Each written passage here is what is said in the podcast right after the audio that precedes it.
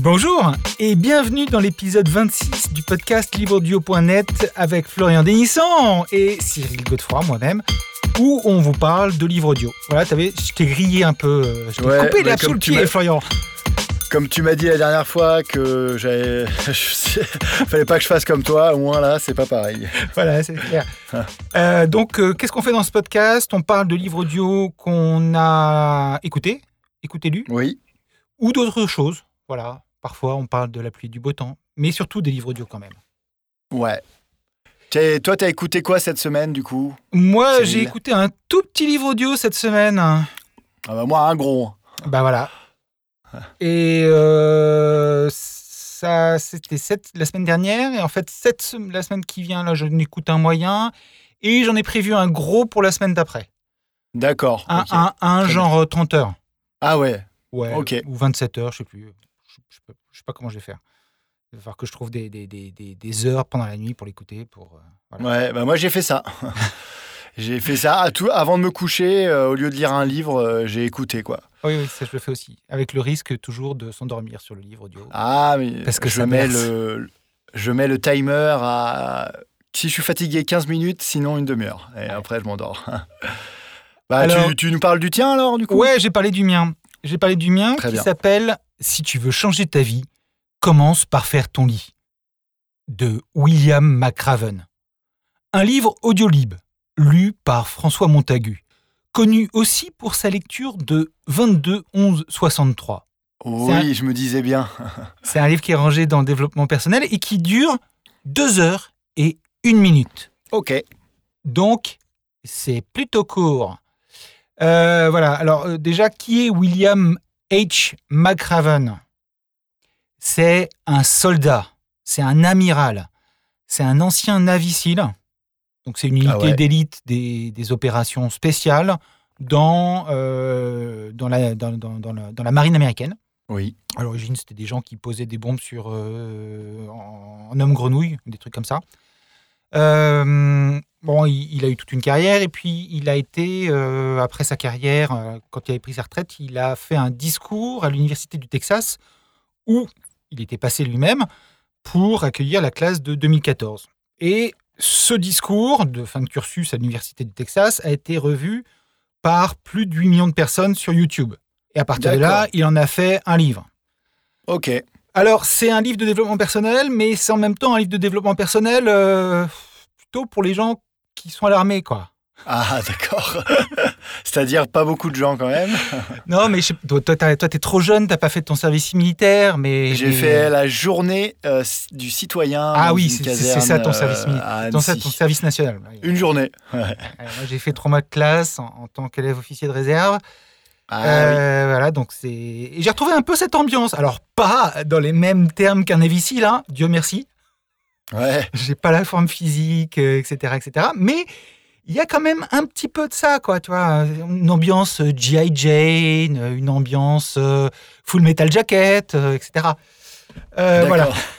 Alors, lui, il est connu surtout pourquoi ce- cet amiral Il est connu surtout pour avoir été euh, amiral donc des forces spéciales et avoir notamment chapeauté et dirigé l'opération Trident de Neptune, qui est une Ouais. opération qui a abouti à l'invasion de la retraite d'Oussama Ben Laden et à sa mort. D'accord.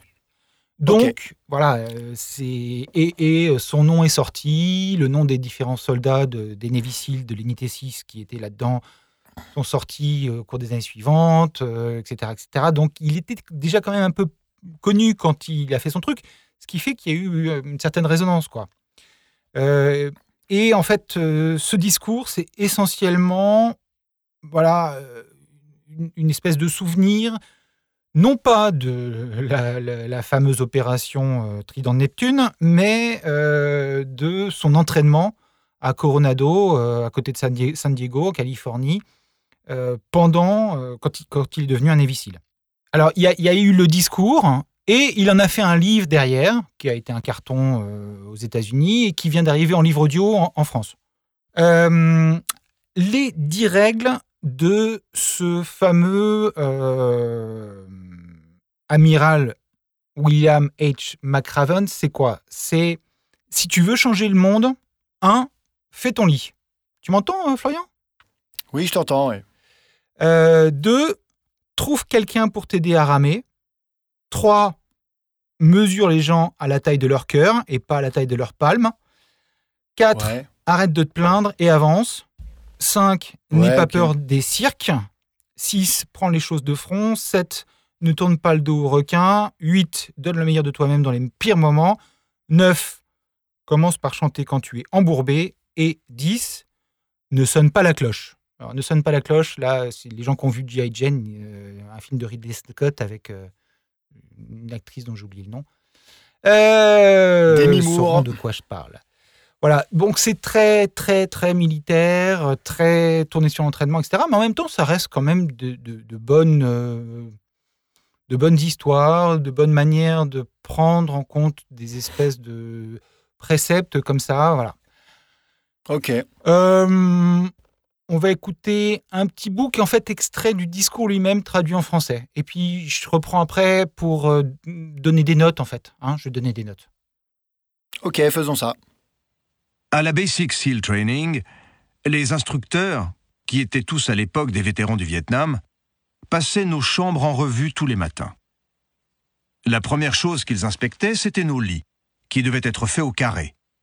C'était une tâche simple, anodine. Mais tous les matins, nous étions tenus de faire nos lits à la perfection.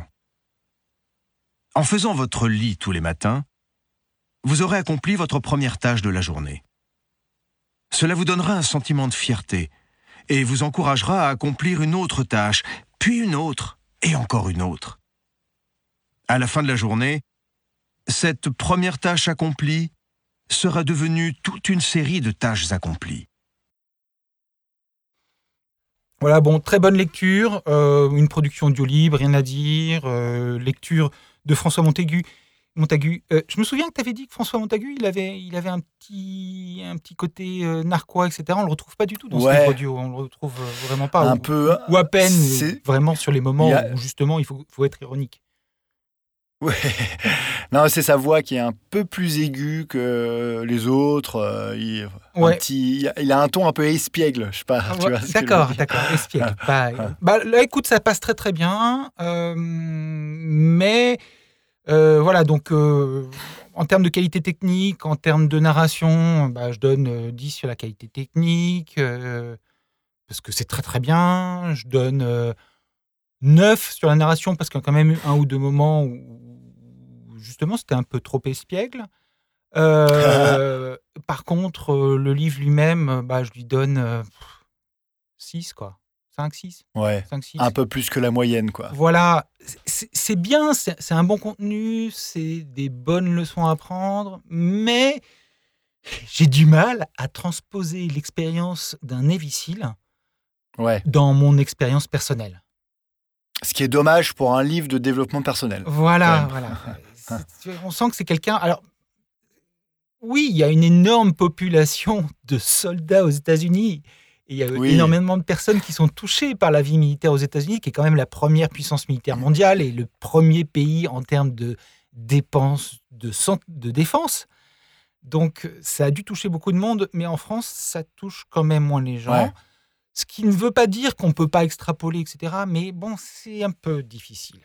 Voilà. Et, puis j'ai trouvé que c'était un peu court euh, et que par rapport au prix qu'on payait, c'était un peu. C'était juste limite, quoi. C'était combien le prix si tu, si tu l'as sous les yeux? Je ne l'ai pas sous les yeux, mais ça doit être dans les 12,95, quelque chose comme ça. Ah ouais, Pour deux heures de. c'est un peu cher pour deux heures. Ouais, pour deux heures de livre audio, je trouve ça un petit peu cher. Donc, euh, voilà. Ouais, ouais.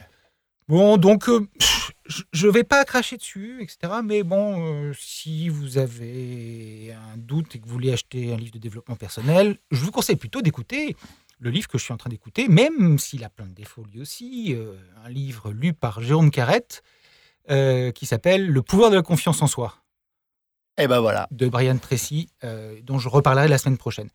Jérôme Carrette, d'ailleurs, avec qui j'ai bossé, euh, parce qu'on fait des petits apartés quand même euh, de temps en temps sur, euh, sur notre boulot à, à nous.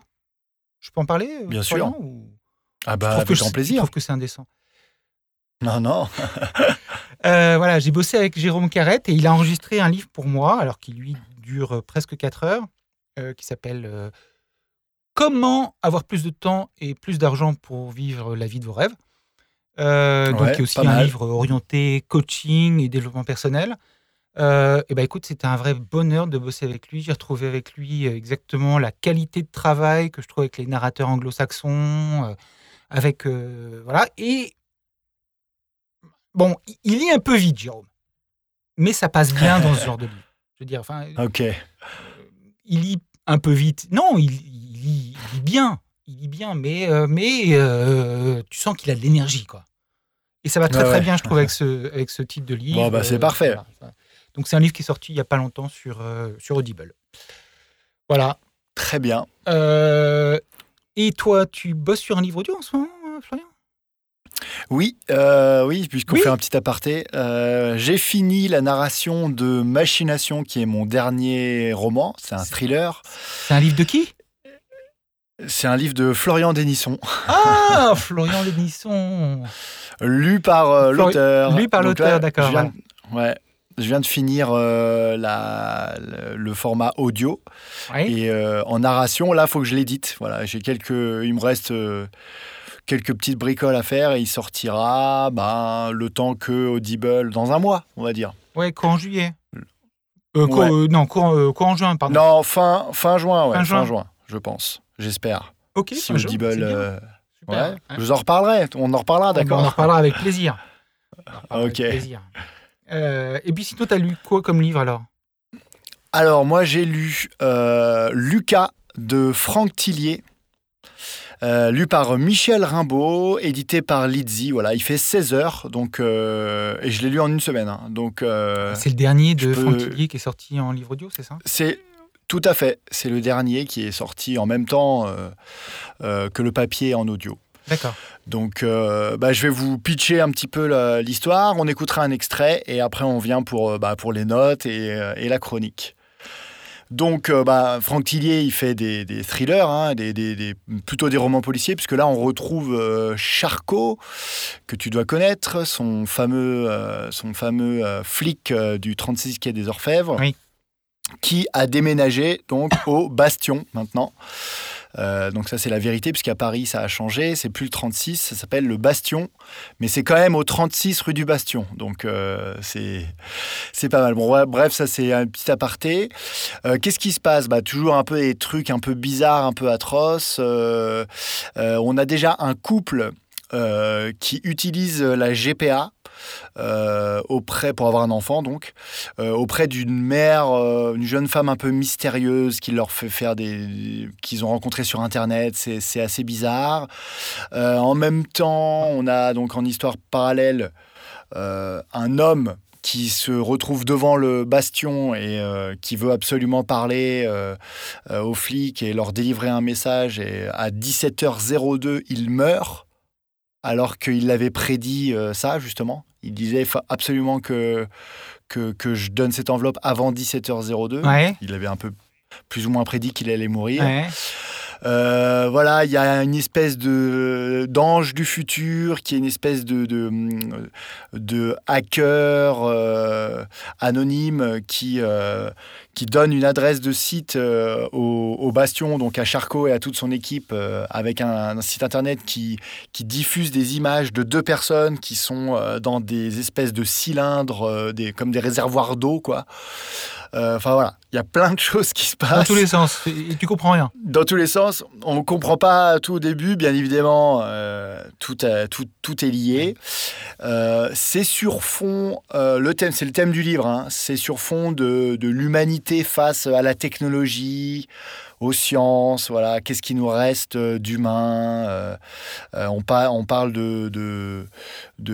d'amélioration technique, de limites de cyborg, d'intelligence artificielle, enfin voilà. Je trouve que c'est un thème récurrent dans les. Enfin, j'ai pas lu, je lis pas tous les nouveaux policiers, etc. Mais Bernard Minier aussi, il a fait un truc qui est quand même un peu futuriste ou qui se pose des questions par rapport à la technologie aussi, non? Ouais, mais oui, oui, de toute façon, même Tillier, il s'en pose. Lui, il était informaticien avant. Il s'en pose aussi. Ouais, il y a beaucoup de. Ouais, c'est un, thème un peu récurrent, un peu trop d'ailleurs, du coup, je trouve. Et, euh, et bah, je vous en parle juste après. On écoute un extrait donc euh, lu par euh, Michel Rimbaud et vous allez voir, c'est un peu spécial. Avec plaisir. Le rendez-vous était fixé dans un hôtel bas de gamme du Ménil-Amelot à deux kilomètres des pistes de l'aéroport Charles de Gaulle. Pour Hélène et Bertrand Lesage, un couple marié jusque-là sans histoire, les minutes à venir seraient cruciales. Leur véhicule stationné au fond du parking, phare éteint. Dans son siège, Bertrand ne tenait plus en place. Natacha devrait arriver d'ici un quart d'heure. Je lui enverrai le numéro de la chambre quand je serai à l'intérieur. Même si Hélène le Sage avait attendu ce jour depuis une éternité, un mot de son mari suffirait pour qu'elle abandonne. Alors, Michel Rimbaud, euh, vous avez euh, pu vous en apercevoir, il a une lecture très particulière, euh, un peu bourgeoise, un petit peu, comment on pourrait dire, guindée, je ne sais pas. Guindé. Un peu, et on dirait qu'il a une patate chaude dans la bouche. Et je vous avoue que, que quand on lit, on met lecture, c'est très bizarre en fait. Et après, euh, je ne sais pas si, si, ça t'a déjà fait ça, Cyril, mais même quand il y a un petit défaut, après on, l'oublie en fait. Parce que souvent, quand on, ne connaît pas la voix d'un narrateur, elle nous paraît toujours un petit peu bizarre parce qu'on n'est pas très familier. Et j'ai remarqué que... Ça m'est arrivé parfois euh, d'avoir comme ça des gens qui avaient un, petit, non pas un tic de langage, mais une manière de parler et au bout un peu spécial. et au bout d'un moment, je ouais. faisais, mais voilà. certains défauts, qui... certaines manières de faire en tout cas, qui ne passent pas du tout. Mais ça, j'en parlerai dans un podcast euh, plus tard, ultérieur. Enfin, en tout cas, euh, au tout début, je me suis dit, oulala, ça va être, euh, ça va, c'est bizarre, ça va un peu m'énerver. Et en fait, euh, j'ai plutôt apprécié euh, à la fin, hein. parce que c'est à bout de 16 heures, c'est comme si, voilà, j'ai l'impression de connaître un peu le narrateur et, et je trouve qu'il fait un charcot qui est plutôt bien. Il a une bonne voix grave, bien granuleuse. Donc voilà, ça. moi, il m'était arrivé la même chose avec Burnout, où au début, je m'étais dit, bah, j'ai jamais supporté cette voix qui est hyper comme ça, rocailleuse et tout en fait, je me suis, fait, je me suis très bien fait. Ouais, tu vois. Bon. Bon, je l'ai mis à 1,2 comme d'habitude parce que c'est très, très lent il lit super lentement, vraiment. J'ai vu dans les commentaires que, que, les gens disaient ça aussi. Je ne sais pas s'ils savent qu'on peut accélérer. mais, euh, mais voilà, c'était un truc qui revenait. Euh, qui revenait. Donc pour la narration, euh, si on devait donner des notes, j'ai vu que tu avais donné des notes, je dirais, on va dire 7 sur 10 alors Bon, pour la technique, c'est Lizzy, donc vraiment aucun souci. quelques petits sons de tournage de page que j'ai entendu à la fin des phrases de temps en temps. Ouais, des fois, c'est des petits froids. C'est un froid, comme un froissement, mais bon, il y en a dans les miens aussi, je pense. Donc, euh, bon, c'est tout. c'est quand on, quand on a fait de la technique, euh, qu'on a enregistré un livre audio, on sait que c'est ça. Mais sinon, je pense que je le, je le ferai écouter à n'importe qui, on ne s'en rendrait pas compte. Ensuite, pour la chronique, euh, alors moi j'ai une euh, relation d'amour-haine un petit peu avec Franck Tillier parce que je ne sais pas pourquoi, mais j'ai un j'ai besoin de lire euh, le, celui qui sort chaque année. Voilà, parce que il bon donc il sort tous les ans, il y a un nouveau Tillier. T'es quelqu'un qui aime attends c'est quoi Tillier? Se faire mal. non, c'est pas que t'aimes te faire mal, je sais pas. t'aimes, le twist, t'aimes le twist final, etc. Oui, alors ça c'est sûr. Oui, oui, tu as tout à fait raison. Ça, c'est clair. Mais en fait, je, je me dis, euh, il, va, il va me sortir un truc un jour euh, qu'il a déjà fait. Hein, il y a des livres qui sont vraiment super. Mais en fait, c'est comme si c'était un cheval qui arrivait pas toujours premier, mais je continuais à parier dessus. Quoi. Donc, il faut que je lise le, le Tillier chaque année pour, pour voir ce qu'il nous a fait. Quoi. Alors, celui-ci, c'est peut-être pas les meilleurs crus. C'est très long, hein, comme vous pouvez le constater avec euh, 16 heures de, lecture.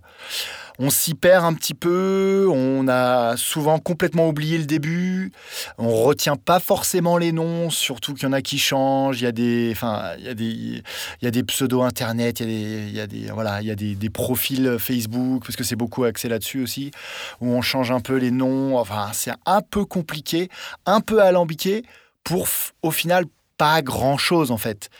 C'est un peu du mystère facile, c'est-à-dire qu'il suffit qu'il nous cache 90% de la chose, il nous en montre 10, on a juste envie de savoir euh, Tout le reste. ce qui se passe et on continue. Voilà, donc c'est un- je trouve que c'est un peu facile. C'est-à-dire que on continue l'histoire, on a voilà, on a juste envie d'a- d'aller au bout euh, pour, pour juste pour savoir. Après, il joue là-dessus, c'est notre sur notre faiblesse un peu euh, d'humain quoi.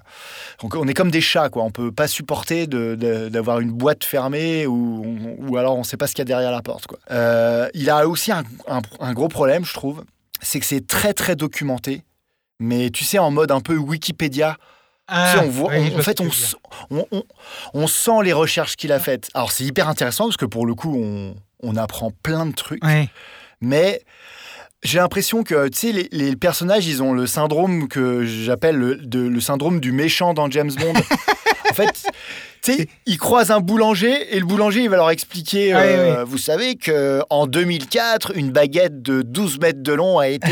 Enfin, c'est c'est hyper Oui, bizarre. c'est- voilà, le syndrome du mec qui raconte sa vie pendant des heures alors qu'en fait, euh, bon. euh, Ouais, voilà. Alors qu'en fait, bon, on lui, on lui a pas forcément posé de questions. Et du coup, alors on apprend plein de trucs, il y a plein de petites anecdotes. Je pense que c'est ce que les lecteurs aiment aussi, parce que j'ai vu aussi dans les commentaires, on dit oui, un livre toujours aussi, toujours aussi bien documenté comme le sait le faire, Tillier. Donc c'est vrai, il doit passer un an à lire plein de trucs et à prendre des notes. Alors on a plein d'anecdotes qui sont vraies. Bon, voilà, c'est un peu, c'est un peu livré comme ça. euh, c'est voilà, donc euh, et, et du coup, il, a, il fait une espèce de commentaire de la société euh, qui est vachement édulcoré, quoi, qui est juste posé là comme ça. Tu vois, il n'y a pas vraiment sa vision d'auteur. On, on dirait qu'il nous donne l'avis de ses, lec- de ses lecteurs, en fait, de son lectorat. Tu vois, hmm. il Mm. bouscule pas vraiment personne. On dirait qu'il parle un peu à des ignorants et c'est presque un peu populiste. Tu sais, quand on parle de. Non, pas pédant. populiste, ouais. Justement, Populiste euh, c'est-à-dire il nous parle de, tu des, des nouvelles technologies. Ouais, je vous sers la soupe qu'est-ce telle que que vous l'avez va entendue tout faire le temps et en même temps avec le truc Exactement. avec lequel vous êtes d'accord. Exactement. Il nous sert la soupe en fait. Parce que euh, je vois bien son lectorat regarder la télé et dire Oh là là, tu, tu te rends compte ce qu'ils font maintenant avec Facebook? Ils arrivent à recréer les voix, euh, tu sais, et qu'est-ce qui va se passer dans Et l'avenir les visages. Et en fait, et euh, les visages maintenant. et les visages, faire eh oui. visages. et, euh, Voilà une idée Donc, pour euh, toi, Franck, pour le, pour le prochain roman. Ça, bah, Faire il de en la a déjà parlé, je crois. Mais, mais voilà, et du coup, tu te dis, bah oui, d'accord, on a compris, euh, on sait que c'est bizarre et, et qu'en fait, la vraie vie, c'est pas ça. Mais euh, donne-nous ta vision d'auteur. Qu'est-ce que t'en penses? Bouscule un peu les, les trucs, tu vois. Ouais. Et Tu- du coup. Tu réussis à euh, donner une note voilà. finale à, ce- à ce livre ou pas? Bah oui, parce que je dirais euh, pareil, 7 sur 10, un, tout, en, en un peu mieux que la moyenne. Parce que quand même, j'avoue qu'il a, il a des belles envolées, il sait bien mettre une ambiance, il sait nous accrocher. Il a de belles envolées un peu poétiques, euh, il y a des belles des, des- des fulgurances où tu te dis, ah ouais, putain, c'est bien, c'est bien écrit là. Mm. Et euh, donc voilà, je suis... Je suis emballé sur la forme, on va dire, parce que c'est toujours bien, tu as toujours envie d'aller jusqu'au bout. Sur le fond, un peu plus mitigé, quoi. Voilà. Et il y a juste un petit truc qui est hyper sympa par contre, c'est qu'à un moment donné, à la fin du livre, il y a Franck Tillier qui intervient et qui nous dit quelque chose. Et c'est encore, euh, voilà, c'est encore une espèce de spectacle. Il aime bien jouer avec ses lecteurs, en fait. Et il nous dit un truc, et voilà. Et c'est la fin du livre. Après, il reste une phrase. Et voilà, c'était rigolo de C'était sympa. que, qui, qui s'implique, et voilà. Donc, euh, bon, avec sa voix, il vaut mieux pas qu'il nous lise ses livres, par contre. Ou alors il peut prendre des cours. Ouais, non, c'est un peu fluet, c'est bizarre. Enfin, voilà. Donc, allez, 7 sur 10 euh, pour, euh, pour, le, pour l'histoire. Ok, ça marche. Bah, en tout cas, on vous dit à la semaine prochaine. On vous remercie d'avoir Ouais. écouté ce podcast. Surtout, n'oubliez pas de laisser des commentaires euh, Oui. et de nous poser des questions, parce que comme ça, on peut y répondre. Oui. Voilà, si, nous si vous nous posez des questions, on peut y répondre. Allez, on vous embrasse. à ciao.